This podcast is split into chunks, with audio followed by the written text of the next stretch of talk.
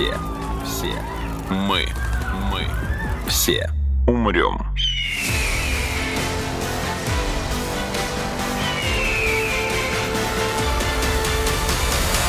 Мы все умрем.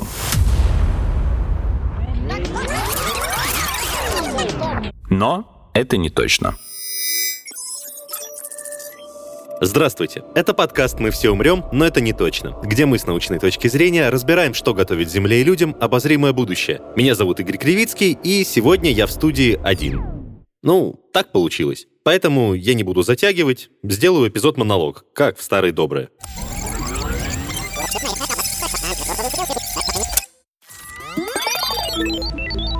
С конца 2019 года изредка появлялись новости о том, что биологи в Китае и Японии изучают возможность создания скрещенного эмбриона человека и другого животного. Правительство Японии одобрило создание эмбрионов из клеток человека и мыши, а в Китае к этому времени уже вырастили зародыш-гибрид человека и обезьяны. Не спешите представлять себе уродливых младенцев с шерстью и хвостом. Таким эмбрионам не дают развиться старше пары-тройки недель и уж тем более не дают вырасти до полноценной особи. Самый взрослый, скажем так, эмбрион химеры — это как раз эмбрион из клеток человека и макаки-крабоеда. Ему давали развиваться в течение целых 19 дней, как раз в рамках того самого эксперимента в Китае.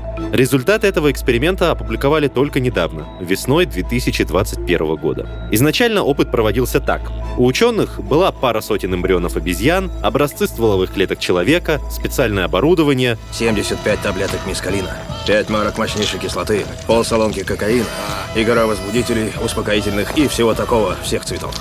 В возрасте 6 дней обезьяньим эмбрионам ввели стволовые клетки человека. Они прижились у 132 образцов, но постепенно это число падало, и к 19 дню живыми остались только три химеры. После этого, согласно условиям эксперимента, зародыши уничтожили. За полмесяца эксперимента ученые сделали несколько интересных наблюдений. В ранних опытах по скрещиванию эмбрионов животного и человека клетки последнего не жили долго и составляли лишь малую долю от будущего организма. В химере человека и свиньи, которые выращивали в Калифорнии в 2017 году, в итоге осталась лишь одна сотая процента от клеток человека.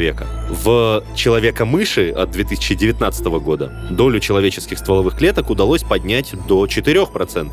А в эксперименте китайцев в гибриде человека и макаки эта цифра выросла аж до 7%. А теперь главный вопрос. Зачем? Человечество давно занимается межвидовым скрещиванием, выводя потомство от существ разного вида. Ну, на самом деле не только вида. Вид — это нижнее звено в биологической систематике. А еще бывает межродовое скрещивание. Правда, успешное скрещивание разных родов получается лишь в ботанике, и то редко. Животные — слишком сложные и тонкие организмы, чтобы удавалось получать потомство от разных родов. Зато разные виды могут быть эволюционно достаточно близки друг к другу, чтобы иметь общих детей. В результате межвидового скрещивания появляется гибрид. В природе гибриды встречаются нечасто, хотя бывают места на стыке ареалов обитания двух близких видов, где гибридов может быть даже больше, чем родителей.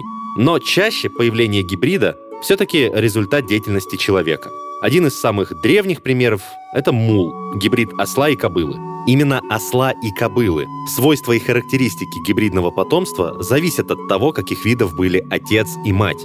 Например, если скрестить коня и ослицу, получится не мул, а лошак, который значительно уступает мулу по физическим характеристикам. Такая разница обусловлена тем, что одни гены завязаны на X-хромосоме, а другие на Y. Э, кстати, о хромосомах. Из-за того, что у лошадей 64 хромосомы, а у ослов 62, их потомство часто бездетно. И так происходит со многими гибридами. Хотя в некоторых случаях самки гибридов фертильны и могут иметь потомство. Причем даже с другими гибридами. Так, например, существует лигр, это ребенок льва и тигрицы, а есть лилигр, потомок от скрещивания лигрицы и льва. Первый лилигр, кстати, родился в России, в Новосибирском зоопарке в 2012 году. Выведением гибридов занимаются исключительно ради пользы для человека. К примеру, мул более выносливый и живучий, чем осел или лошадь. Бестер, гибрид белуги и стерляди, который вывели в Советском Союзе в 1952 году, сочетает в себе быстрый рост и раннее созревание рыб-родителей. Зеброиды, в отличие от лошадей, устойчивы к укусу мухи ЦЦ, а в отличие от зебр, их можно приручать. Ну, а ханорики просто забавные и красивые. Скрещивание животного и человека, увы, невозможно. Ну как, технически возможно, просто не дает гибридов. Но ученые все равно нашли способ соединять людей и другие организмы. Эд. Братец, господин Такер, В чем дело? когда вы впервые создали химеру, понимающую человеческую речь? Я уже рассказывал. Два года назад. А когда исчезла ваша жена, Года два уже как? свою жену? А на этот раз дочку и собаку использовал для создания химеры. Используя человека, это легко сделать, да?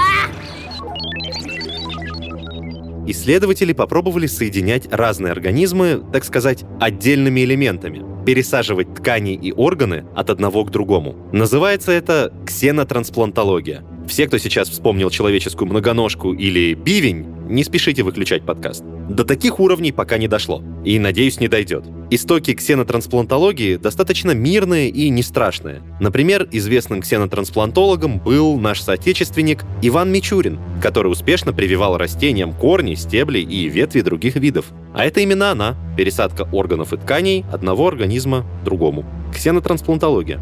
Современные ученые пошли дальше. Их главная цель — совершить прорыв в медицине, в частности в области трансплантологии, очевидно. Донорские органы и ткани постоянно находятся в дефиците. Оперативно доставлять их трудно, особенно в отдаленные и труднодоступные места. А трансплантация после заморозки, то есть после криоконсервации, крайне низкоэффективна, а подчас вообще невозможно. Поэтому исследователи ищут способы выращивать живые ткани и поддерживать трансплантаты в живом состоянии. Один из способов — это пробирки, растворы с питательными веществами, электростимуляция и вот это вот все. А другой способ — это выращивание органа на или в другом организме. Еще 20 лет назад хирург Джей Ваканти из главной больницы Массачусетса в Бостоне совместно с микроинженером Джеффри Баренштейном вырастил на спине у лабораторной мыши человеческое ухо, используя клетки хряща. Применения это ухо не нашло, но показало, выращивать человеческие органы в теле животного в целом возможно. И в 2019 году одному ожоговому пациенту из США пересадили кожу генно-модифицированной свиньи. Не всю и не на совсем, только на небольшой участок тела и всего на 5 дней. Однако за эти 5 дней не возникло признаков отторжения. Это первый успешный случай пересадки тканей от животного к человеку, что дает надежду на развитие этого направления трансплантологии в будущем. Что же касается внутренних органов, успешной пересадки человеку пока никто произвести не смог. Однако в 2018 году биологи из Мюнхенского университета смогли пересадить сердце генно-модифицированной свиньи бабуину, и он выжил. Правда, обезьяне пришлось давать целый коктейль из лекарств, подавляющих иммунитет, понижающих давление, предотвращающих образование тромбов, но в итоге сердце прижилось. ГМО и иммуносупрессоры — это способы подавить реакцию отторжения. Клетки реципиента распознают донорскую ткань как чужую и заставляют иммунитет нападать на нее. А что, если сделать так, чтобы ткани другого организма не казались чужими? Вот именно из-за этой идеи и появились химеры. Организмы, в которых плотно и неотделимо смешаны ткани разных биологических видов. Правда, пока только на этапе эмбрионов. Вырастать старше нескольких недель им не дают этические соображения. Но, как я говорил раньше, с разной долей успешности стволовые клетки человека приживили эмбрионам мыши, свиньи и обезьяны. В отличие от взрослого организма, у эмбриона еще нет механизмов распознавания и уничтожения чужеродных клеток. Поэтому стволовые клетки человека и животного мирно сосуществуют на этапе морулы и бластоциста. Однако в них заложены разные генетические программы, поэтому делятся и группируются они по разным принципам. В результате такого межкультурного барьера клетки человека не могут идеально подстроиться под растущий эмбрион животного и погибают поэтому. Но, как показали эксперименты, погибают не все, и по мере проведения исследований число выживающих клеток только растет. Так что со временем вполне возможно появление животных, чья кровь, кожа и внутренние органы будут состоять из тканей частично, а то и полностью идентичных человеческим.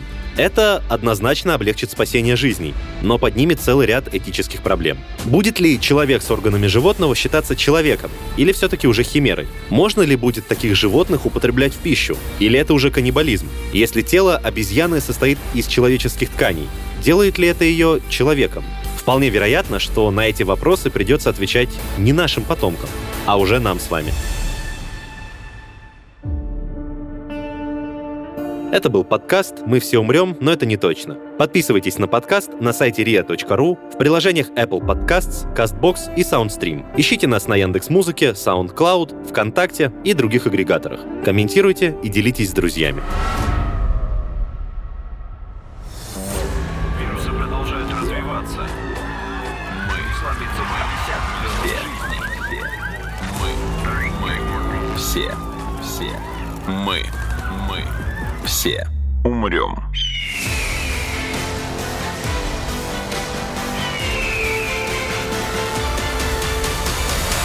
Мы все умрем.